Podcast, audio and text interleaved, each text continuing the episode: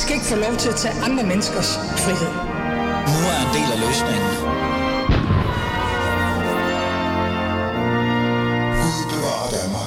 Øh, ja, altså helt ærligt, helt ærligt. Gud bevarer Danmark stadigvæk. Også Gud bevarer mig, fordi jeg åbenbart er blevet rask igen. Det er jo altid øh, dejligt. Jeg hoster ikke så meget mere. Det kan være, det skyldes den gæst, jeg har i studiet, som jeg faktisk har glædet mig rigtig meget til at få i studiet. Fordi det kommer til at handle om øh, Morten Messerschmidt, Dansk Folkeparti, men det har jo faktisk øh, med fokus på det her tema, som jeg har startet op, som hedder genstart borgerlighed. Fordi hvad er det egentlig, der sker med det borgerlige Danmark, og hvordan kan vi genstarte det? Jeg synes, vi har vrøvlet alt for meget og op og ned omkring, hvad det egentlig er, og der er problemer med det. Så nu vil jeg bare gerne have fokus på, hvordan kan vi gøre noget ved det. Morten Messerschmidt og Dansk Folkeparti. Modvind er i hvert fald øh, vendt til medvind for Dansk Folkeparti i, øh, i det store sejlskib. Det kan man i hvert fald godt sige. Men betyder det egentlig, at den nationalkonservative fløj af borgerlighed i dansk politik også har medvind? Og hvad er egentlig, hvad er egentlig den nationalkonservatives mission for borgerlighed i en tid, hvor udlændingepolitik måske ikke spiller så stor en rolle, som det gjorde i nullerne? Jeg ved måske ikke rigtigt, om det er 100% rigtigt, men det er i hvert fald det, folk føler.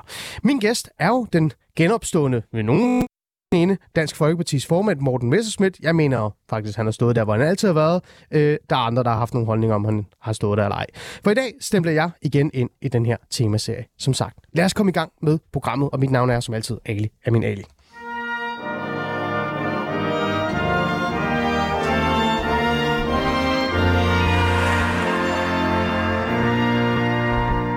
Og ja, så jeg lytter.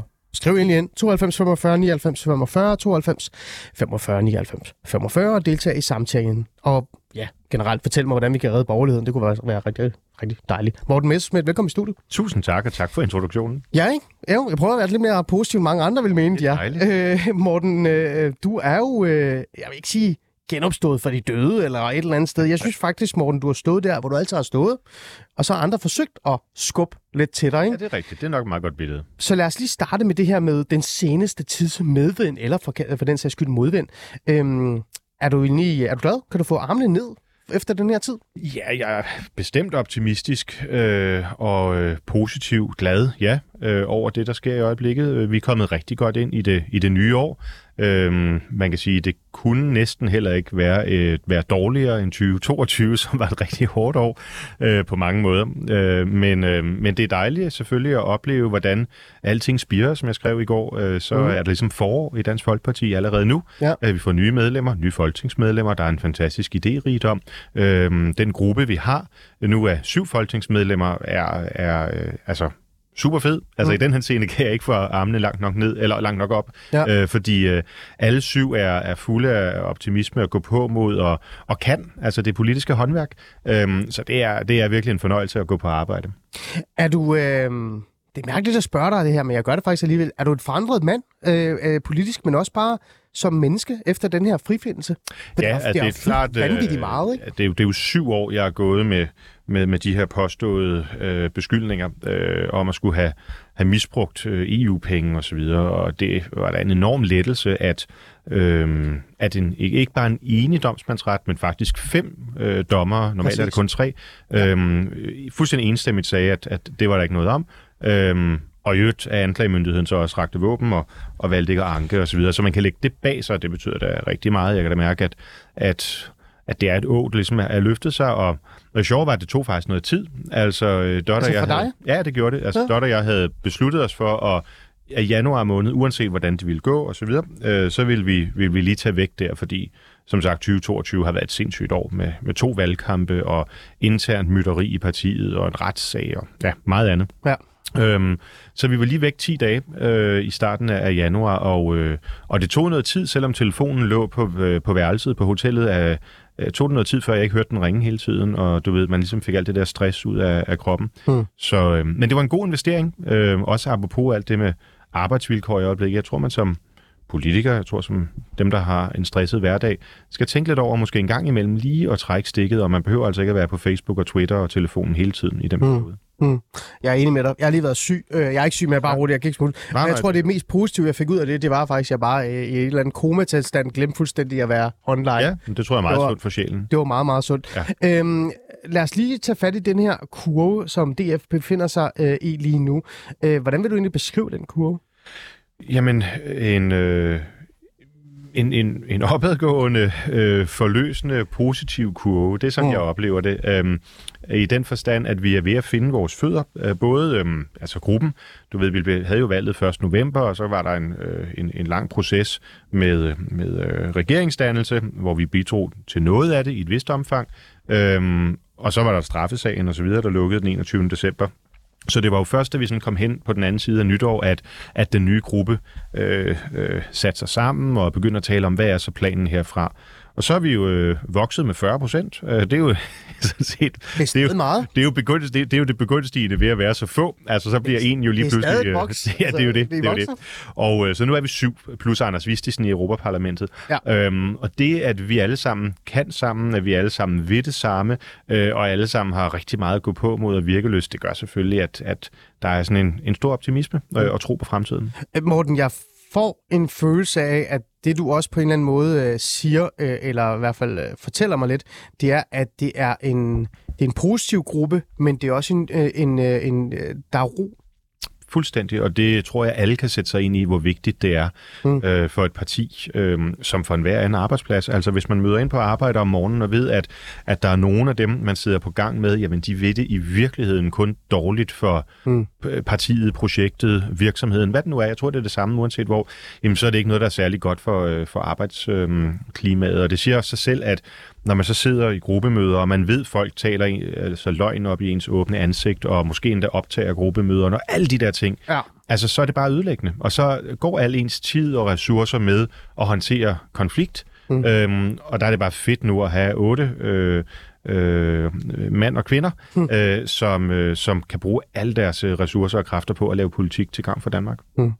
Det er ikke derfor, du er her. Jeg er jo bare nysgerrig, men du er her øh, faktisk ikke for at tale om, hvordan det går op og ned i, øh, i arbejdsmålen, men jeg synes faktisk bare, det var interessant at lægge mærke til. Øhm, Morten Messerschmidt, øhm, jeg skrev en klumme øh, øh, i Altinget tilbage det, den 4. februar. Jeg, havde faktisk glemt, det var i februar måned. Det var faktisk den 4. februar 2022 okay. med overskriften Dansk Folkeparti kan blive årets combat kids. Okay. Ja, øh, jeg skrev med Morten Messerschmidt som formand har Dansk Folkeparti mulighed for at ryste det liberale vibes er sig og sætte en national konservativ dagsorden.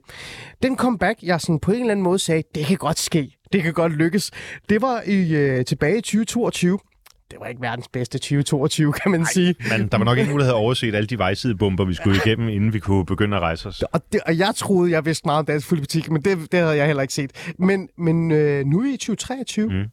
Øh, den her comeback-kit, jeg nærmest skrev der, jeg får helt lyst til at bare skrive det samme igen, og så sige 2023. Kan du se det her ske for dig? Ja, nu skal man jo selvfølgelig være ydmyg, og, og øh, træerne vokser jo ikke ind i, øh, i himlen, øhm, men vi har i hvert fald et projekt, Øh, og, øh, og vi har en plan, øh, som, som Egon Olsen sagde, jeg skulle godt nok ikke i fængsel, som han kommer, men, men jeg fik alligevel en plan med under armen. Absolut. Øhm, og, øh, og, det er jo, øh, og det er jo grundlaget for i hvert fald, at man kan sige, at der kommer et, et comeback. Jeg tror, og det har jeg også sagt andre steder, jeg tror virkelig på, at Dansk Folkeparti har sin storhedstid foran sig. Mm. Øhm, og det handler jo både om, hvad det er for et projekt i forhold til øh, familie, fædreland, øh, værdier, Danmark osv., som, som vi repræsenterer. Men det handler jo også om, hvis man kigger sådan lidt, hvad der sker i det øvrige politiske landskab, ja. øh, så tror jeg, der er, vil være ret hurtigt en stor efterspørgsel på Dansk Folkepartis politik. Mm. Og det er lige det, vi skal ind på øh, nu. Så lad os komme i gang med at tale om, hvad der egentlig der sker rundt omkring Dansk Folkeparti. Ja.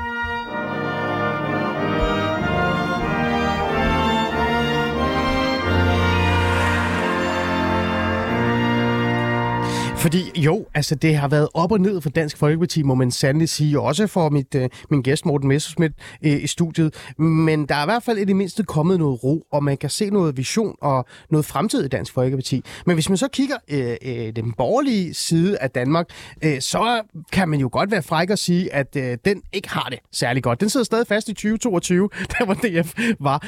Mange vil sige, at det er en krise. Jeg vil også sige, at det er en krise. Øh, men jeg vil gerne spørge dig, øh, Morten Messersmith, er borgerligheden i krise i Danmark? Nej, øh, det tror jeg ikke. Men det er klart, at de borgerlige partier skal finde ud af at navigere øh, efter en ny virkelighed, ligesom jo de røde partier skal. Øh, og det kommer jo til at tage noget tid. Altså, det er jo 40 år siden, vi senest har haft en... Øh, ej, 30 år siden, undskyld, vi senest har haft en øh, flertalsregering. Hmm. Øh, og derfor har vi jo alle sammen vendet os til, at det er jo rød mod blå, ikke? ligesom i skolegården. Ja. Øh, og, og nu er der lige pludselig, nu er der lige pludselig tre hold at spille på. Man kan være på flertalsholdet med regeringen, eller så er der rød og blå. Og det, øh, og det, det giver jo bare en, en ny situation, og, og jeg synes egentlig, det er meget godt, fordi Jeg har igennem mange år forsøgt at skrive om og slå til lyd for, at der altså er flere versioner af det der med borgerlighed. Øhm, og nu har du sådan et par omgange kaldt os for nationalkonservative. Det lyder som et eller andet med Obers Hakel og Matador, ikke? Men, men, Ej, men, det, det mener jeg ikke. Nej, nej, det ved jeg godt, det ved jeg godt, men derfor bruger jeg det ikke så meget selv, det udtryk. Men, men der er jo en kæmpe forskel på, om man er forankret i sådan en national bevidsthed, eller man for eksempel er liberalist. Ja. Altså, Hvad, hvad, bruger du så? Hvad vil du, hvad vil du have, jeg sagde, hvis det var? Jamen altså, et Jeg er bare nysgerrig. nationalparti, et... Øh, Okay, ja, ja. ja. Øh, noget det, altså, man, måske skal vi også arbejde lidt på, hvad der, hvad der er for nogle ord, men, Ja. ja. men følelsen er jo, er, er jo det vigtige. Ikke? Jo. Og, og man kan sige, liberalisterne, som jo faktisk er de fleste andre borgerlige partier, altså det konservative folkeparti er jo mere liberalistisk end det konservativt. Øhm, Absolut. de, øhm, de tager ligesom kun udgangspunkt i individets øh, muligheder, frigørelse, øh, alt skal sættes ud på kon- øh, konkurrence osv.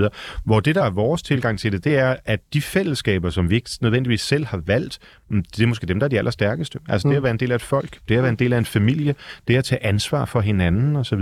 Og det er jo en anden form for borgerlighed, Dansk Folkeparti der repræsenterer. Ja, absolut. Og, det, og jeg kan jo øh, sagt, og ret mig gerne, øh, så vidt jeg forstår, eller i hvert fald det står her, øh, at det var i 2019, at Dansk Folkeparti, øh, at du sagde, at Dansk Folkeparti var det borgerlige Danmark. Ja. Altså et mere folkeligt borgerligt Danmark, kan Lige præcis. sådan. Ja. Er det det, er det det, du prøver at sige? Absolut, fordi altså det, det var selvfølgelig et forsøg på at provokere de liberalistiske partier, øh, men, men jeg mener jo, det at være borgerlig må være, at man tager udgangspunkt i borgerbegrebet. Og borger betyder jo, at der er nogen, der er vores, altså danske statsborgere, og Ja. så er der nogen, der er de fremmede. Mm. Øhm, hvor liberalisterne, jamen de ser bare mennesket. Altså, og de siger, at hvis en udlænding kommer til Danmark, hvis hun arbejder og ikke er kriminel, så kan hun være lige så god som alle andre. Ikke? Ja. Hvor vi siger, ah, prøv nu at høre, der er en historie, der er en arv, der er et sprog, der er nogle vaner, noget kultur, som binder os borgere og os danskere sammen. Mm. Og det mener jeg er, hvad man sådan klassisk har forstået ved, ved borgerlighed. Mm. Øh, og at det bliver forstyrret ved den franske revolution, hvor man begynder sådan lige pludselig at se sådan universalistisk på det, at det, det handler om menneskelig frigørelse i alle lande. Jeg mener, at borgerlighed er noget, der er bundet til borgerbegrebet, og dermed til det at høre til i en nationalstat. Mm. Øhm, hvad med sådan en som mig? Er jeg så en borger? Nu bliver jeg bare nysgerrig. Ja, altså, vi kan se på det reelle og på det formelle. Hvis vi starter med det formelle først. Lad os starte med det formelle. du er dansk statsborger. Ja, det er. Det er et godt udgangspunkt. Tak. Så det er jo desværre ikke alle øh, danske statsborgere, som også er danskere i sind. Men øh, du skriver og taler et ret godt dansk. Tak. Jeg har også indtryk af, at du er, er, har en vis offervillighed for Danmark. Absolut. Ja, hvem holder du med, når der er fodboldlandskamp? Øh, Der er kun Danmark. Jamen, altså, så begynder vi at være på alle parametre, synes jeg. Okay, Altså, okay fair nok. Ej, jeg blev bare nysgerrig. Jeg blev bare nysgerrig. Øh, men jeg, jeg kan jo godt følge dig. Jeg er jo meget enig med dig, og det er jo det et eller andet sted, jeg også efterspurgt. Men jeg bliver lidt nysgerrig, Morten Messerschmidt, fordi du sagde til mig her lige før, at borgerligheden ikke rigtig er i krise.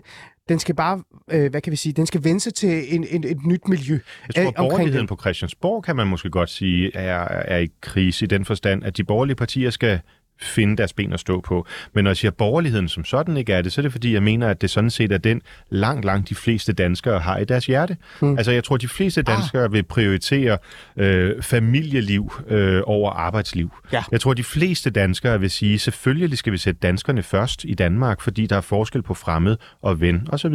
Og det er der, jeg mener, borgerligheden sådan set har det udmærket. Mm. Men at få den omsat til politik på Christiansborg i det nye miljø, der er, med den, ja, med den historie, der har været de seneste ja, snart 10 år, det begynder vel allerede i 2015, øhm, med den ævl og kævl, der har været mellem partierne i Blå Blok der, den er i krise. Men, mm. men den, hvad kan man sige, identitetsmæssige borgerlighed, den tror jeg har det godt. Hmm.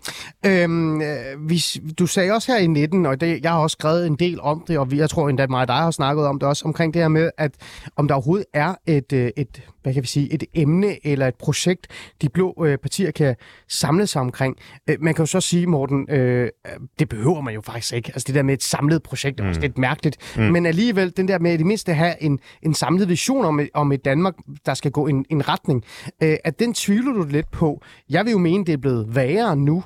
Øh, hvad tænker du om det der med, at, at man, man i det mindste bare skal være samlet om et eller andet? Altså, den er Men jo det er langt vi jo. Fra. Altså, det, det er helt elementært. Synes du stadig er det? Ja, men prøv at høre, altså helt elementært er alle borgerlige partier jo enige om at være antisocialistiske. For eksempel. Ja, og det lyder, det. Jamen, det, jamen, bare, jamen, det, men det, det lyder måske sådan lidt overfladisk, men det betyder jo faktisk noget. Altså, der er jo partier på Christiansborg, venstrefløjen, for hvem øh, det er fuldstændig afgørende, at når vi taler velfærd, jamen, så skal det være øh, den offentlige sektor, der yder det. Rigtigt. Øh, hvor vi borgerlige siger, at selvfølgelig skal folk have hjemmepleje, selvfølgelig skal man have uddannelse, selvfølgelig skal man have sundhed osv. osv. Det skal ikke være pengepunkt, der afgør adgang til det. Men behøver det øh, at være kriminelt at være privat dagplejer eller være privat hjemmehjælper osv.? Hmm. Altså, der har vi jo et klart antisocialistisk fælles øh, projekt. Det samme i forhold til, hvordan man indretter arbejdsmarkedet og mange andre ting. Jamen, der har vi jo en, en liberal tilgang til det, hvor de øh, venstreorienterede partier vil have en anden. Altså, tag retspolitikken. Hmm. Der vil venstrefløjen typisk være optaget af sådan noget med resocialisering, og Absolut. om, om at, at fængselsvæsenet nærmest skal laves om til en pædagoginstitution osv., hvor vi andre siger, nej, der skal også være en, en grad af gengældelse og en retfærdighedsfølelse. Og så, så, så der er jo i forhold til sådan nogle grundlæggende øh, forhold øh, noget, der selvfølgelig holder de borgerlige partier sådan idémæssigt sammen. Hmm. Men, og på det fundament, der har vi så vores forskelle. Hmm. Ja, og så kommer vi til det der forskel, og det gør vi bagefter, men jeg, jeg bliver bare lidt nysgerrig, fordi du siger også det her med, at for eksempel arbejdsmarkedet, der er vi sådan lidt mere liberale, øh, i forhold til velfærdssamfundet er vi også sådan lidt anderledes osv. Hmm. osv.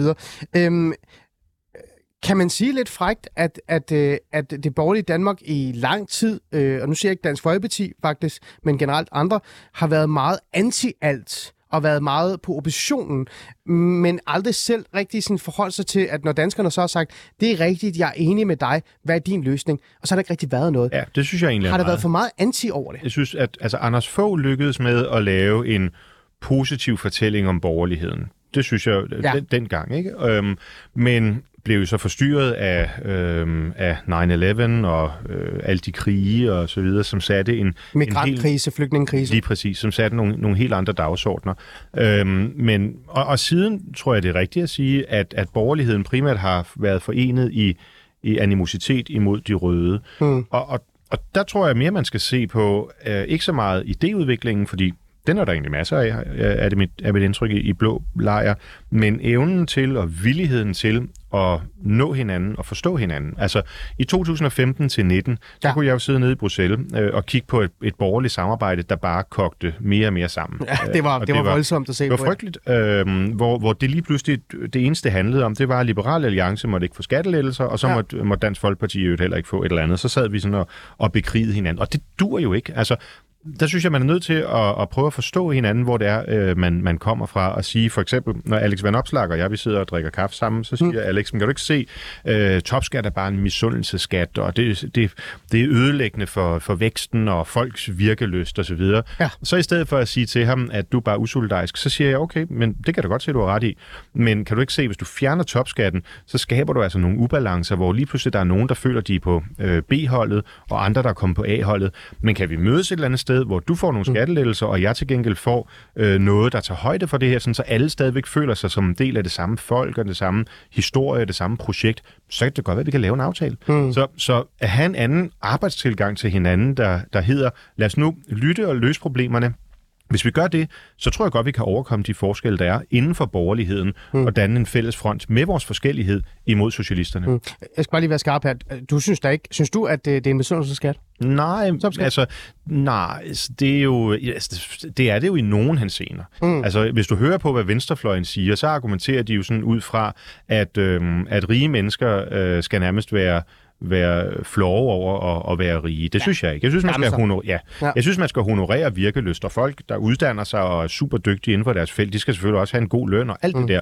Men jeg mener til gengæld bare, at når man er kommet godt ind på livet, tjener mange penge, har det godt, kører den fede bil, har den store villa, alt det der, så har man også en interesse i, at naboen ikke ligger i rendestenen. Så har man en interesse i, at vi hænger sammen som folk og fællesskab. Og der synes jeg så, at liberalisterne nogle gange glipper, fordi de bare har bare en idé om, hvis vi lader pengene blive i borgernes lomme, så laver de en masse arbejdspladser, og så kan de fattige komme ind og få nogle, øh, nogle jobs. Ikke? Og sådan er virkeligheden ikke altid. Ja, det kommer vi faktisk tilbage mm. til. Øhm, øh, jeg har også talt med, som jeg sagde, øh, jeg jo laver jo det her tema øh, på baggrund af, at jeg i hvert fald har bildt mig selv ind, jeg har brug for noget støtte, og den støtte er jo Christian Igander Skov, så jeg ja. talte jo i slutningen ja, af... af støtte. Ja, ikke? Absolut. Ja. Jeg talte i slutningen af januar med Christian Igander Skov, øh, konservativ debattør og forfatter, men også forfatter til bogen Borgerlighed i krise omkring alt det her. Og jeg bedte ham om at sige, altså jeg sagde til ham, nødt til at lave nogle søjler, fordi ellers så, så bliver det sådan en vagt snak. Øh, prøv at tage headset øh, på, og så så prøver vi lige at afspille det her med, hvad han ser er nogle af årsagerne til, at borgerlighedens øh, på en eller anden måde forfald i, i, i Danmark. Jeg trykker på knappen her. En af de ting, som øh, har præget meget borgerlig politik øh, siden øh, nullerne, det har jo været at det her meget, meget blinde fokus på at effektivisere velfærdsstatens institutioner. Nogle gange bilder vi os ind, at borgerlig politik har handlet om at afskaffe velfærdsstaten eller kritisere velfærdsstaten, men det er jo en vision, som først og fremmest har haft gennemslagskraft sådan i øh, liberale øh, studiekredse. I virkeligheden så har det, som al vores politik har handlet om, det har været at effektivisere og rationalisere velfærdsstaten. Og det har så ført en centralisering med sig, som har suget liv ud af øh, lokalsamfund, sluget, øh, suget beslutningskompetence ud af lokalsamfund, og også overladet de her øh, mennesker med man kan sige, kulturel og økonomisk kapital, som eksisterede i lokalsamfundet, som var i stand til at skabe meningsfuld forandring og kunne øh, ligesom også forankre livet i det lokale derude. Og det er for mig at se en øh, enorm krise, vi dermed har været med til at skabe i Danmark. Altså Danmark hænger dårligere sammen, når det er sådan, at vi ikke har en velfærdsstat, der er bredt geografisk distribueret. Det er Igander Skov øh, i forhold til nogle af øh, tingene. Vi starter med i hvert fald med den her med effektivisering. Øh, jeg er jo nysgerrig, øh, Morten Messerschmidt. Øh, ser du de samme mønstre? Er du enig i, at det er en af de ting, som har været med til at, at ødelægge det lidt? Ja, jeg mener, det er en, en, en del af en strømning, som øh, udgår fra øh, hvis jeg må gå lidt længere tilbage, Gerne. Fra, øh, fra afslutningen på den kolde krig.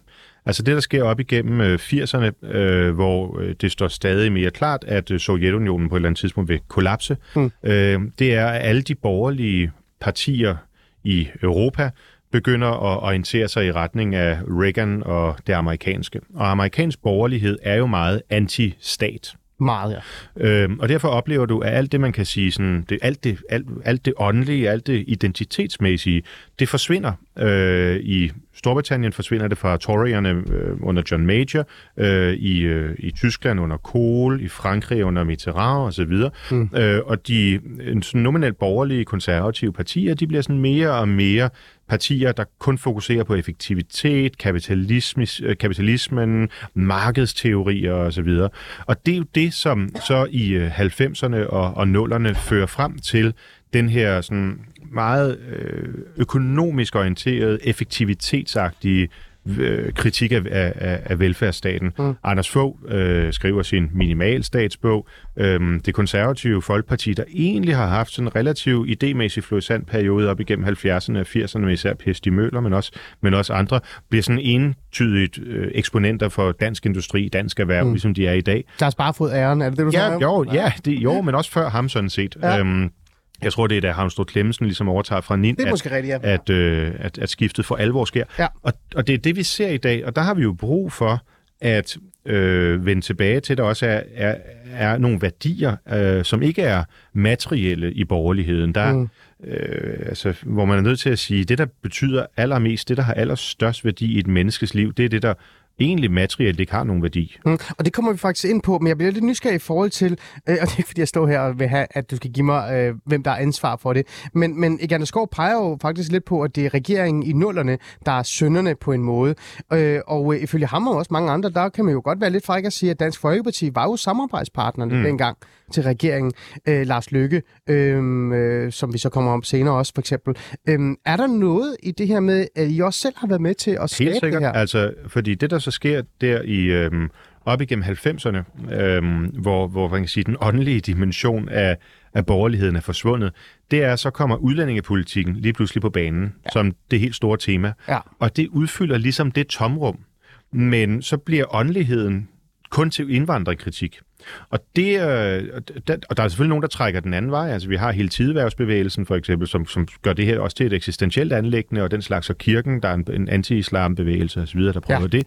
Men, men det bliver alligevel en begrænset øh, åndelighed, som for eksempel ikke giver plads til hele den borgerlige værdi, der ligger i ægteskabet, i familien, mm. øh, i, i, i opoffrelsen, i frivilligheden, mm. i det civile samfund osv., som bare ikke spiller nogen rolle. Mm. Og der, øh, og, altså, det er, jo, det er jo altid nemt at, at, at skyde bagover, men der bliver Dansk Folkeparti selvfølgelig også i den periode øh, medansvarlig, hvis man kan bruge det udtryk, for centralisering, ja, for aktivisering. Jo, jo, jo, jo, selvfølgelig. Men det, var, men det var jo tidens Øh, det var tidens ånd. Altså, Socialdemokratiet var jo også med på meget af det. Ja. Øh, og det var ligesom i den retning, det gik. Mm. Øhm, og man troede på med Fukuyama og så videre, at hvis bare man kunne øh, frigøre os alle sammen, så ville alle omfavne øh, øh, de liberale værdier og øh, se værdien i en velfærdsstat, der så ikke måtte blive for stor. Så man troede jo på, at den politiske debat ville stoppe. End of history. Altså, mm. at vi havde fundet sandheden. Mm, tror du også selv på det, Morten? Jeg ja, bliver lidt nysgerrig, fordi I nogle er her sådan lidt- scener. Øhm, jeg var ret kritisk over for, øhm, for, for den fordelingsmæssige del af det. Men jeg var jo for eksempel øh, meget optaget af Irakkrigen, og jeg synes dengang, at det var det he- helt rigtige. Altså, hvis vi bare fik fjernet diktatorerne, så ville vi også øh, sikre frihed i den muslimske verden. Det var totalt forblommet. Og, Det tror og, du på? Det tror og, du Ja, ja, oprigtigt jeg har skrevet indlæg om det, du kan finde på Infomedia og sådan noget. Ja. Og i dag der er jeg jo selvfølgelig kommet til en helt anden erkendelse, at, at at menneskelivet er jo meget, meget mere end de ydre omstændigheder. Og Du kan ikke få folk til at omfavne friheden, bare fordi der ikke er tvang. Hmm. Øhm, og tilsvarende øhm, er, er det jo ikke kun et spørgsmål om, at velfærden sådan på regnearket skal, skal være god. Du skal jo også have en oplevelse af, at den er god. Du skal have en oplevelse af, at når du har brug for en ambulance, så kommer den til tiden. At øh, hvis du bliver ramt af sygdom, jamen så, så får du også den behandling, du vil. Og du kan tale med den læge, som du får stillet over for dig, og sygeplejersker osv. osv. Ting som måske sådan, du ved, øh, når, øh, når øh, alle konsulentfirmaerne sidder og regner på det, men så har det ikke nogen værdi, om patienten kan forstå, hvad lægen siger. Men det har en enorm værdi for oplevelsen af velfærd. Mm. Ja, absolut. Men jeg prøver bare sådan også at forstå, for den, hvordan vi endte her. Øh, siger du egentlig, at Dansk Folkeparti, og for den sags skyld også lidt dig selv, øh, øh var du lidt naiv dengang måske, men at, at fordi I netop troede på det her, selv har været med til at og et eller andet sted også at dræbe den der fællesskabsfølelse, der var engang. Altså, øh, fordi at hvis du kigger lidt omkring dig nu, Morten, øh, altså sådan, øh, hvis du kigger ud af storbyerne, så er der jo meget det der fællesskabsfølelse, nærbutikkerne og alt det, det er jo nærmest døde nu, Ja, ikke?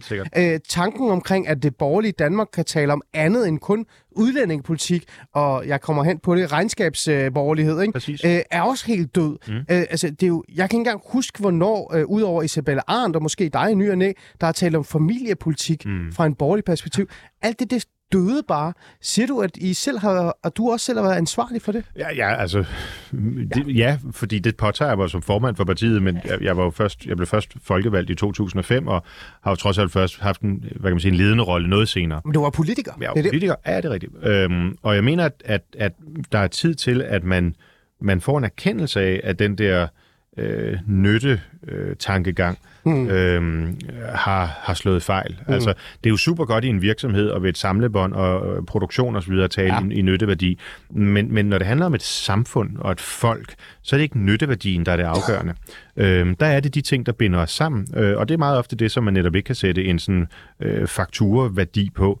Øh, hvad er øh, kærligheden i en familie? Det at have tid til hinanden, det at Mm. have øh, fleksibilitet på arbejdsmarkedet, så du har mulighed for at forene det med et godt familieliv, ikke bliver stresset. Alle de der ting, det at have et, et folk, som er frit, du kan være stolt af, du føler dig hjemme i, dyrker dit sprog, dets traditioner, ikke fjerner dets helligdage. Altså øh, ja. alle den slags ting, For det er eksempel. vigtigt. Ja, ja. Men, men Morten, er der så også en erkendelse af, og igen, det er ikke fordi, jeg vil stå, altså, du skal stå til ansvar for det, men jeg leder jo netop efter de her spørgsmål, eller hvad hedder de her svar på, mm. mine spørgsmål omkring, hvad er det egentlig, der er sket med det borgerligheden? Øh, er der så noget sandhed af udlændingepolitikkens fokus, det fyldt så meget i nullerne, men også for dig og også for Dansk Folkeparti, at, at det har været med til at overskygge alle de andre borgerlige sager, og dermed har det også gjort en eller anden måde, sådan den der passivitet i forhold til at tænke nyt og anderledes over for folket, så Ja. de forstår, hvad borgerlighed er. Ja, lige der vil jeg måske melde lidt hus forbi, fordi som du også sagde Okay, før, synes jeg faktisk, at Dansk Folkeparti har været stemmen, der har på Christiansborg i tale sat alt det andet værdipolitiske end udlændingepolitikken. ja. Ja. Altså Søren Krav har i øh, hele sit virke kæmpet for en dansk sproglov. Øhm, vi har forsøgt at øh, skabe bedre muligheder for, at man kan øh, passe sine børn hjemme, at familien bliver en stærkere enhed osv. osv. Mm. Men vi kom ikke igennem med det, fordi både Venstre og Konservativ, og så også det, der er kommet af dem, Ja. ja. Liberal Alliance og hvad hedder de, Danmarksdemokraterne, Ja. øhm, jamen de har kun været på nytteeffektivitets øh, dansk øh, industris øh, dagsorden. Ikke? Ja. Ja. Så vi har forsøgt at holde den højt, og det gør jeg så også nu, og jeg tror på, at det stadigvæk er Dansk Folkepartis en af de vigtigste opgaver for, for os som parti, at gøre opmærksom på alt det i borgerligheden, som ikke kan sættes på, øh, på, på fakturer og formular. Mm. Vi skal også videre til øh, Lars Lykke Rasmussen, øh, ja. altså, og Eganters idé om, hvad Lars Lykke Rasmussen har bidraget til. Jeg synes faktisk også, det er interessant øh, i, i forhold til det der med, hvad er det for en borgerlighed, jeg har fået. Lad os lige høre, hvad, hvad, hvad, hvad han sagde til det, der jeg spurgte ham om, hvilken rolle Lars Løkke Rasmussen har spillet for det borgerlige Danmark. Det her problem med fællesskaberne er i virkeligheden ikke et problem, der begrænser sig til øh, de borgerlige. Det er også et centrum-venstre problem.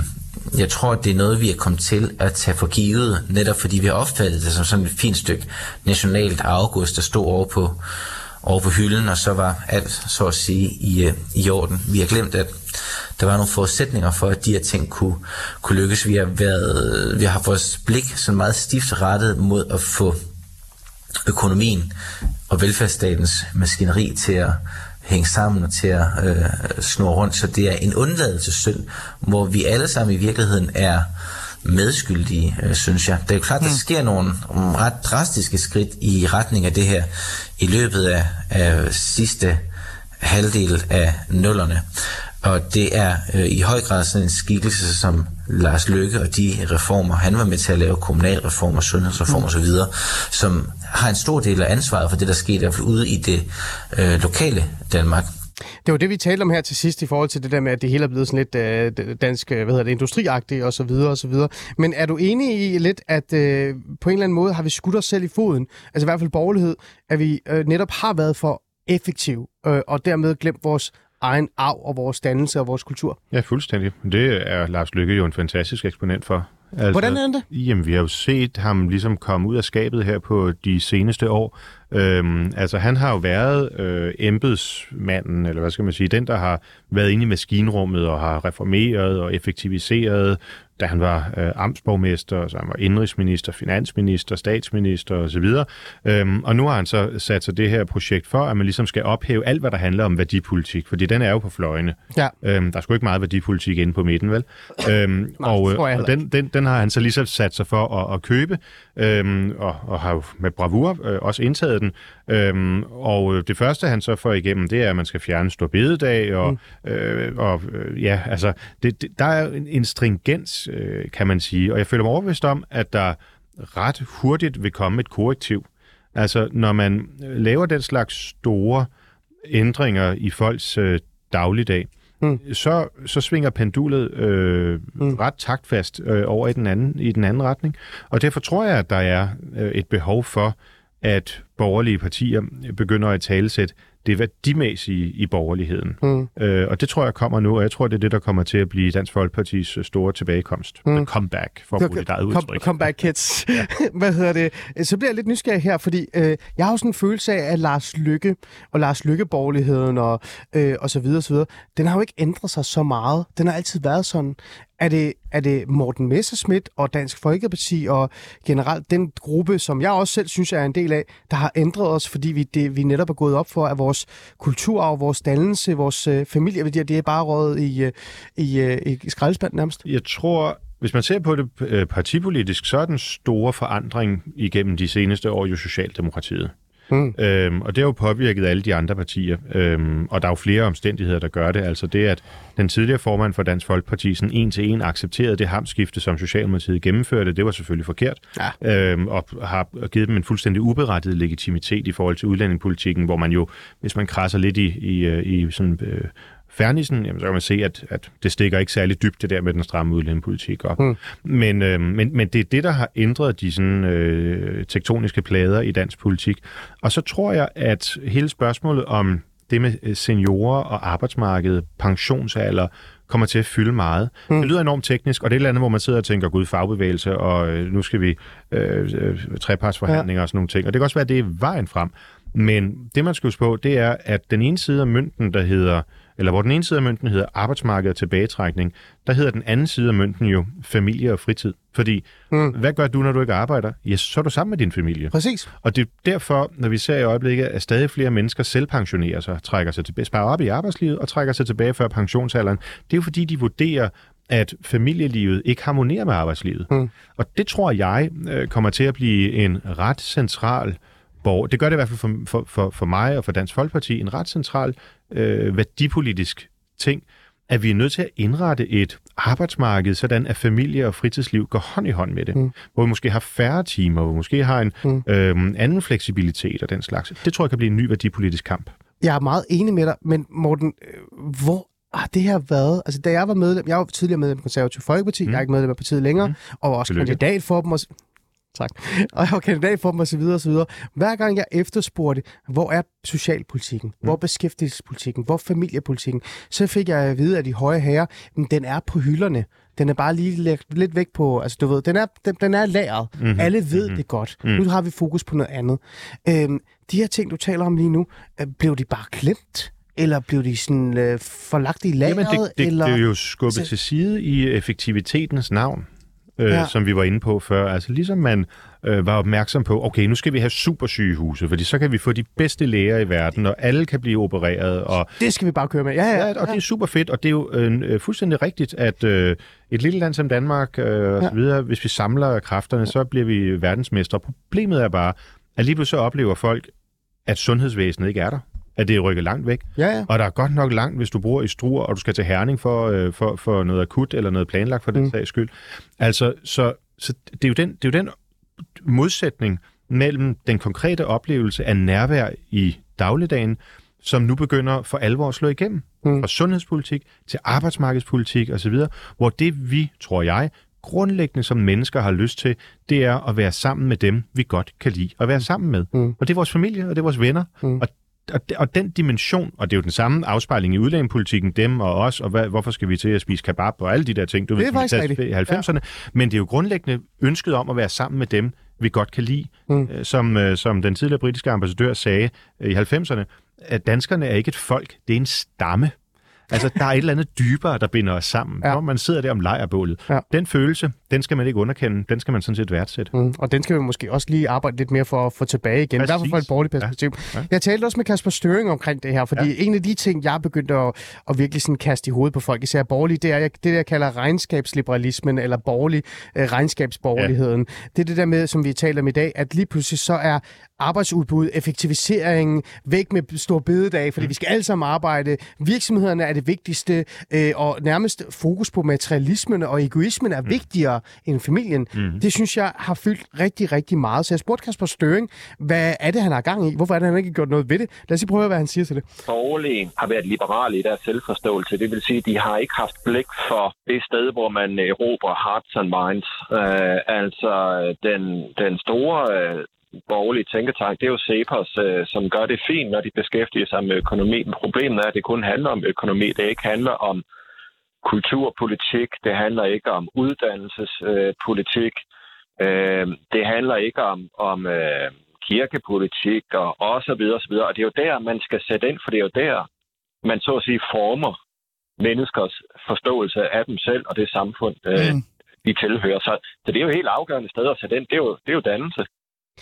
Øh, jeg, jeg tror, jeg har en idé, ret mig gerne, at du er enig med Kasper Støring omkring det her. det er Ja, ekstremt Det, det, er ikke de, det er ikke de mest kontroversielle, Nej, øh, nej. du har interviewet har- i min jeg verden i nej, hvert fald. Det jeg er har gode folk. Det er også derfor, jeg starter med dig. Ikke? og derfor så har jeg ikke lyst til at spørge dig om, er du enig eller sådan noget. Så derfor så vil jeg have mere fokus på det her med, øh, jeg, som jeg sagde til dig, jeg tror jo, det skyldes den her regnskabsliberalisme, der har Mm. været.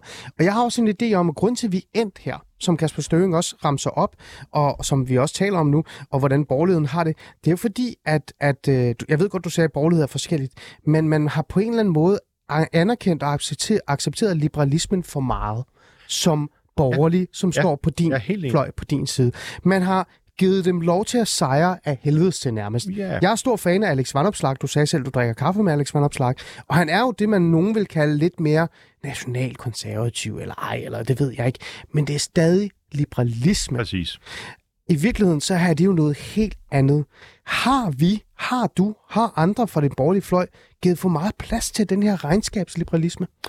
Øhm, altså, ja, lad mig bare svare ja til det, øh, selvom jeg måske er i tvivl om, det er noget, vi har givet dem plads til. Men de har i hvert fald fået pladsen. Mm. Og det, som jo er, er sagen, det er, at øh, du ved, øh, socialister, øh, de kæmper for, at mennesket skal frigøre sig fra klasse. Altså, Ja. at man skal ikke være født ind i en bestemt klasse, og man skal selv kunne, kunne, kunne styre øh, sin tilværelse.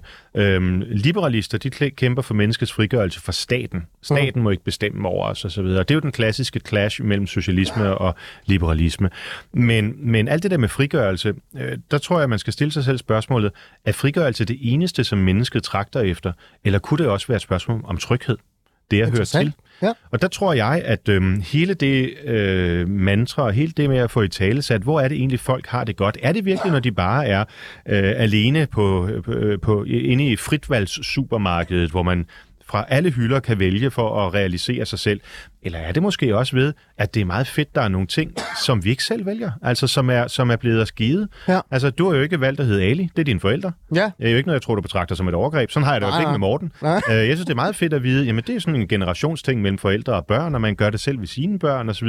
Øhm, den tro, man vokser op i, det sprog, man får, alle de ting, som er sådan, du ved, øh, det er måske det mest dyrebare i ens tilværelse, det er jo ikke noget, vi selv har valgt. Mm. Og det er der, hvor jeg synes, at socialister og liberalister begge to kommer ud på et overdrev, hvor de er alt for fokuseret øh, på, at mennesket bare skal realisere sig selv og sådan... Mm.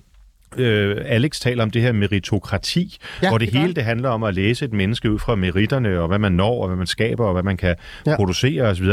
Jeg tror, at det, der er det vigtige for menneskelivet, det er ikke meritokrati og meritterne. Jeg tror, det vigtigste, det er at finde ro i at høre til i det, som man er sat i i verden. Mm. Ens familie, øh, ens egen, ens venner, ens sprog osv. Det skal vi være meget mere stolte af, end om folk de får en... Ah, selvfølgelig skal jeg stolte af en Nobelprismodtager, men altså, eller om folk de betaler topskat, lad os sige det. Ja. Det er da vigtigere, at folk er der øh, over for det, man i kirken kalder for næsten, men, mm. men som vi alle vi andre vil tale, venner, familie osv., er med til at løse dagligdagens problemer for dem, end om man betaler topskat. Mm. Jeg er jo enig med dig med Morten Messerschmidt, men er det her ikke også måske så kernen i problemet i forhold til, hvordan borgerligheden er endt, som, som det nu er, at liberalismen har sejret helvedes til? Mm. Måske fordi man heller ikke har tur at tage kampene. Man har stået for mange gange og klappet liberalisterne på skuldrene og sagt, ja, ja, det er rigtigt nok. Når du for eksempel og andre, jeg sagde det også til Kasper Støven, kommer og siger, familieværdier er vigtigt, mm. ægteskabet er vigtigt, så har en liberalist stået og kigget på dig og sagt, ja, rolig nu, ikke? Jo, jo, præcis. Altså, præcis. ikke? Alle Så har der- ret til at fri, øh, øh, frigøre sig. Alle har ret til at ja. gøre, hvad de vil. Er det så ikke på tide? Jeg har jo efterspurgt det, Gander Skov var sådan, nej, det må vi ikke. Vi skal stadig være venner på den borgerlige fløj. Men er det ikke måske på tide at tage de her opgør? For jeg føler jo lidt lige nu, de største, øh, hvad kan vi sige, udfordrere i forhold til den borgerlighed, øh, som du også taler om, det er faktisk ikke venstrefløjen. Det er liberalisterne. Mm. Helt enig. Og du Er nævnte det ikke på også tide at tage en øh, kamp omkring Jo, det? men du næ- nævnte for en halv time siden en kronik, jeg havde skrevet om den ægte borgerlighed. Præcis. Det var faktisk et forsøg på at tage det opgør. Der var jeg ikke formand, og øh, så, så der var ikke så mange, der... Altså, journalisterne har det seneste år primært været optaget af, om vi klarede spærregrænser. og sådan Ej, nogle det har ting. jeg ikke været så men, meget Nej, nej, nej, det er ikke dig, det er ikke dig jeg mener. Men, men, men, men det er en nødvendig kamp at tage, fordi det handler helt fundamentalt om, hvad er det gode liv? Hvad er det at være menneske? Og det er ikke kun at være et trækdyr, et produktionsvæsen, et, et, en enhed i et regneark. Ja. Det handler om faktisk alt det andet. Det handler om det, der sker, når vi kommer hjem fra arbejde, og inden vi møder øh, om morgenen. Det handler om, har vi overskud til at smøre nogle madpakker til vores børn, som er gode, eller øh, siger vi bare, her er 50 kroner, kan du ikke købe en burger i pausen? Mm. Det er definitionen på, om man er et godt borgerligt menneske, om man mm. har det overskud. Og det er jo ikke fordi, jeg vil sige, hvis man er stresset, er man så et dårligt menneske, men hvis man er stresset, så er det jo fordi, liberalismen har fået lov til at udnytte en som et produktionsdyr. Mm, præcis. Hvordan synes du, DF har, har klaret sig over for liberalisterne her de senere på år? Jeg har en idé om, du nok vil gøre det bedre lige om lidt, men, men generelt øh, synes du, at man har, man har forspildt en, Men, en kamp? men DF har jo været i en eksistentiel, øh, hvad kan man sige, brydningstid, mm. tror jeg også de fleste har, har set, som, hvor, hvor den ene øh, del jo ligesom har øh, villet en, en mere øh, åndeligt set liberalistisk nytteeffektivitetstænkning. Ja. Øhm, og, og det er så og det er så ikke den linje, jeg har tilhørt. Øhm, det er dem, der har valgt at gå over til Inger og company. Mm. Øhm, og, øh, og, Venstre light, kalder jeg dem. Ja, det, er, det ja. tror jeg er meget rigtigt. Og så en, en, en åndelig øh, øh, borgerlighed, øh, hvor man netop i talesætter og øh, værdisætter mennesket i relation til andre. Mm. Øh, at øh, der er jo noget vanvittigt paradoxalt over, at folk de er villige til at stresse på arbejdsmarkedet for at få så mange penge ind på kontoen som muligt. Nærmest ikke se deres familie. Mm. Øh, når naboen tydeligvis sidder og har det dårligt inde ved siden af, så siger vi, det er statens opgave, fordi jeg har betalt min topskat, og ja. man sidder der og purer sammen og skal være virkelig fuld af meritter og præstationer. Ja. I stedet for at sige, måske var det meget godt at gå ind og tale med naboen, og så lige tage en dag, der, hvor, hvor du havde fri. Mm. Altså, lad være med at producere, men måske ville samfundet også have større gavn af, at der var en, der kender naboen, som får samlet ham op, hvis han er ulykkelig, eller øh, er ved at drikke for meget, eller hvad, hvad ved jeg? Altså, det med, at vi har overskud i tilværelsen, også til hinanden som mennesker, og ikke kun hinanden som, øh, som øh, enheder i et, i et BNP-produkt. Mm. Det tror jeg er borgerligheden. Er det det, det, det nye Dansk Folkeparti, jeg vil ikke sige nye, men Dansk Folkeparti under dig kommer til at have mere fokus på. Fokus på at generelt direkte vise danskerne, der er forskel på liberalismen og det, I står for. At familieværdier er vigtige, ægteskabet er vigtigt, og så videre, og så videre, og så videre. Det, det, går, det går på tre ben, fordi det gode familieliv afhænger af det gode arbejdsliv. Fordi selvfølgelig skal vi arbejde, selvfølgelig skal vi producere, mm. men vi skal finde en måde at gøre det på, sådan så folk ikke oplever, at det smadrer deres mulighed for at være der sammen med og, og for familien. Hvad kan så facilitere det? Det kan nogle reformer på arbejdsmarkedet. Hvis vi for eksempel, når vi nærmer os pensionsalderen, får mulighed for at gå ned på nedsat tid. Ja. Det kan også være, at man siger, at når du nærmer dig pensionsalderen, så har du ikke syv ugers ferie, så har du otte eller ni ugers ferie. Det kan også være, at man sagde lavere skat. Der er mange ting, hvor man kan gøre for at gøre arbejdsmarkedet øh, mere fleksibelt for, for seniorer. Et tredje ben, det er hele civilsamfundet. Nu nævnte du kirken før, at ja. Kasper Støvring gjorde. Ja. Det kunne også være spejderbevægelsen, det kunne være fodboldklubben. Hvad kan vi gøre der for at samle folk op? For eksempel folk, der bliver ramt af ensomhed. Al den slags ting, unge som gamle, hvor vi ikke behøver at have staten ind over. Mm. Det er en klar kant til socialisterne, som siger, at alle opgaver skal løses af det offentlige, mm. hvor vi så siger, nej, det offentlige, de skal sådan set bare være der, når civilsamfundet og det private ikke kan håndtere opgaverne. Mm. Men skal der ikke også være en klar, nu spørger jeg bare lige direkte, skal der ikke også være en klar øh, skældning mellem det og også øh, resten af øh, det borgerlige, altså liberalisterne? Fordi jeg har jo sådan en, en følelse, en idé, en tanke om, at, at øh, jeg, jeg er i hvert fald ikke liberal. Det, 100% ikke, og det har jeg fundet ud af. Fordi jeg stoler reelt set ikke på mennesket. Altså, det gør jeg, ja, det gør jeg virkelig ikke. Jeg har ikke, jeg har ikke den her idé om, at hvis du fjerner topskatterne og skatterne og gør civilsamfundet 100% stærkt, så skal Ali eller Thomas, der bor øh, et eller andet sted, han skal nok sørge for at passe på sin nærmeste, er det det mest udsatte i samfundet. Det stoler jeg ikke på. Jeg, jeg mener stadig, at der skal være en form for stat, der skal sørge for, at fællesskabet er stærkt. Et sikkerhedsnet. Præcis, ja. er, det ikke også, er det ikke også der, kampen også skal være, så danskerne kan forstå, at hvis man stemmer på det her reelle borgerlige parti, så får man noget tryghed, som jo, du på. Det handler om og ikke tryghed. bare ren egoisme. Præcis, det handler nemlig om tryghed. Jeg tror, det er den, øh, det, det, som vi alle sammen øh, ønsker os øh, aller, aller mest. Øh, selvfølgelig skal hverken staten eller andre jo øh, blive tryghedsskabende, sådan at der ikke er frihed til at leve sit liv og have forskellighed og sådan nogle ting. Mm. Men det vi ønsker os, tror jeg, det er tryghed for os selv og vores familie, at vores børn har mulighed for en god uddannelse, at dem, der bliver syge, har mulighed for at blive raske. Øhm, hvis man mister sit job, at der er et sikkerhedsnet, men, men, men at man ikke bliver omklamret af hverken staten eller, eller af, af andre. Så jeg tror, det er lige præcis i det spændfelt mellem frihed og tryghed, at øh, det, jeg vil kalde for den rigtige borgerlighed, den lever, og det er ikke liberalisternes borgerlighed. Mm. Hvis du gør det, Morten Messersmith, så er i hvert fald min tese, min lille politisk kommentar til teseanalyse, er, at, at, at så vil Dansk Folkeparti jo faktisk stå som en af de nærmest eneste borgerlige, folkeborgerlige partier, der er i Danmark. Og der tror jeg faktisk, der er øh, noget, øh, noget folkelig opbakning omkring det. Det håber jeg da. Men det vil også skabe lidt dårlig stemning, fordi så vil du jo have Cepos efter dig. Så vil du have Alex Vandopslag efter dig. Så vil du have Ellemann, jeg ved ikke, hvad Ellemann egentlig er mere, efter dig osv. osv. Hvordan skal det takles? Og nu, det er ikke fordi, at jeg har været de seneste 18 år, hvor jeg har været øh, folkevalgt politiker, jeg kun har oplevet rygvind og, og, og, og, god stemning. Altså, nok, så det klarer jeg nok. Ja. Øh, og jeg har... Men det er jo noget andet, ikke? Altså, det er jo det, nærmest folket har efterspurgt, mm. men det er også en semi-national konservativ, men folkeligt borgerligt. Noget, de andre partier ikke gør, fordi Præcis. de alle sammen har omfavnet det her liberalisme. Præcis. Det bliver, jeg, bliver det ikke svært? Øh, nej, det tror jeg faktisk ikke, fordi jeg tror, rigtig mange danskere vil kunne se sig i det. Og jeg tror, at det, der vil ske i forhold til det her med familieliv og fritidsliv, øhm, der vil ske det samme, som der gjorde med udlændingepolitikken. Hvordan? At, Prøv at forklare. At, at øhm, det vil først vil det være et parti, der i tale sætter det her, og mm. gør opmærksom på, at vi har noget her, der er truet andre partier, Cepos og så videre, de vil sige, sikkert noget pjat, og prøv nu at se her, ja. Øh, så har vi ikke råd til øh, alle mulige ting. Men langsomt vil folk indse, at, at, at det er faktisk et spørgsmål om, at man får mulighed for at tage udgangspunkt i sit familieliv og sin, ja, sine grundlæggende værdier med dem, man har kære, og ikke bare er en arbejdskraft. Og så tror jeg, at de andre partier vil komme. Det er i hvert fald sådan, det er, det er sket på en, på en række andre områder. Så bare vent. Det kan godt være, at jeg er den eneste, der siger det nu. Mm. Men om fem år og om ti år, så tror jeg, det bliver virkelighed. Og så laver vi de reformer, jeg står her og taler om, og som statsministeren ryster på hovedet af nede i Folketingssalen. Jeg spurgte også Mikkel Andersen, chefredaktør på Kontrast, i forhold til lige præcis Endnu det her. en god mand. Ja, ja, jeg tænkte sådan, hvad vil han egentlig sige om det her? Lad det bare mig, der vrøvler. Lad os lige høre. Problemet er, at man kan sige, at det borgerlige Danmark har været plaget af en øh, særligt inden for partierne på en mangel på idéudvikling øh, og, og, og hvad kan man sige øh, evne til ligesom at kunne, kunne tale, nogle, øh, tale mere i et mere ideologisk sprog i forhold til, øh, hmm. til de grupper, man henvender sig til.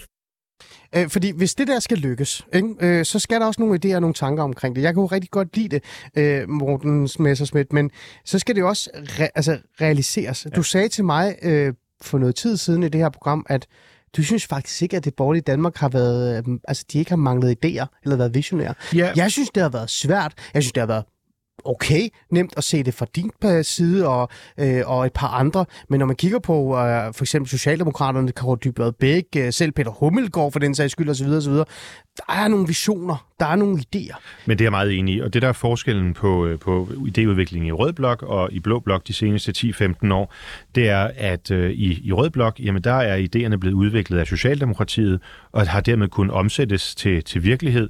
I, øh, I de seneste 15 år, der er idéerne blevet udviklet af de mindre borgerlige partier, Dansk Folkeparti på det sådan værdimæssige område, Liberal Alliance på det liberalistiske område, øh, og er i vidt omfang blevet sy- sådan, skudt ned af systempartierne, altså øh, Venstre og de konservative, som har sagt, nej, vi følger den her Ja. CEPOS-drejebog. Ja. Så, så det er det, jeg mener med, at, at der har været idéudvikling, men, men de har bare været i de mindre partier, i de oppositionelle partier, yderpartierne, hvis man skal kalde det sådan, mm. øhm, og, og så er de ligesom blevet faret til side. Mm. Så nu er tiden bare kommet til at, at sige, nu gider vi ikke det mere. Ja, no more Nu skal crap. no more crap. Ja, for at tale dansk. Ja, øhm, øh, Morten Messerschmidt, altså det ville jo fandme være fantastisk, ikke? Og det er jo irriterende at starte med dig, for jeg har det lidt som om, så slukker vi bare, og det kan genstarte borgerlivet, for så har vi fundet ud af, hvad vi skal gøre. Men, men igen, det bliver svært. Mm. Altså så svært, at du endda også har for, og sagt, at, øh, at man øh, nærmest skal samle oppositionspartierne, SF, Enhedslisten, Liberal Alliance og alle sammen sammen for at reelt set have noget modstand imod det maskineri, som hedder midter, midterregeringen nu. Øhm, tror du, det kan lykkes? Tror du, vi på en eller anden måde kan genstarte borgerligheden ved for eksempel at have fokus på de ting, som du siger her?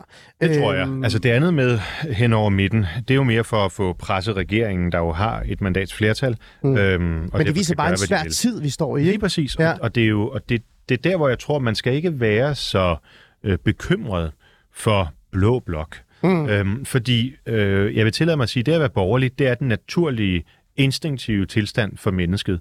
Øh, Det at være socialist, det er, når man øh, altså ligesom slår hjertet fra og lader, lader hjernen køre på øh, højtryk alene. Og det, det, det kommer der ikke noget godt ud af. Det at være menneske, det er en sjæle, en sjælelig tilstand. Det er det, der adskiller os fra, fra dyrene. Øhm, at vi både har en selvbevidsthed, men også at vi har øh, empati for andre osv., at vi hører til i en bestemt forankring. Øhm, og derfor tror jeg, at den, den, den grundfølelse stadigvæk har et stærkt tag i danskerne, og derfor er jeg ikke så bekymret for borgerligheden, men, men jeg, vil, jeg håber på, at liberalisterne går en lidt mindre øh, sådan succesfuld tid i møde, mm. og det er en anden form for borgerlighed, der vil vinde frem. Ja. Hvordan vil du udfordre den? Bare sådan kort her til sidst. Det vil jeg bare gøre lige sådan her.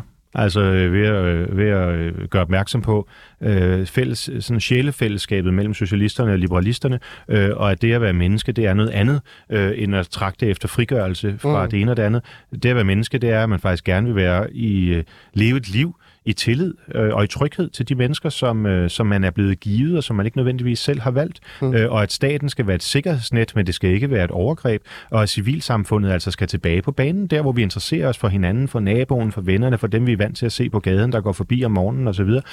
Det er det, der er livet, Mm. Og det er den måde, vi skal genstarte borgerligheden for på. at citere Kirsten Birgit. Jamen, det, er- det var faktisk Kirsten Birke, du citerede der. Øh, Morten Messerschmidt, øh, tusind tak, fordi du vil komme i studiet og prøve at fortælle mig, hvad der egentlig der skal gøres for at genstarte borgerlighed. Jeg jo godt lide øh, de takter. Jeg kan især godt lide at endelig mødte en borgerlig, som sagde, jeg er klar på at udfordre liberalisterne. Mm, ja, Lad os se, hvordan det ender. Vi bliver ved med det her tema, øh, halløj, øh, og, og vi stopper ikke, før vi reelt set har vundet magten på Christiansborg igen. Det er godt. Det er Morten. Messerschmidt, tusind tak, for at du kom i studiet. Tak til jer lyttere, tusind tak, fordi I selvfølgelig lyttede med som altid.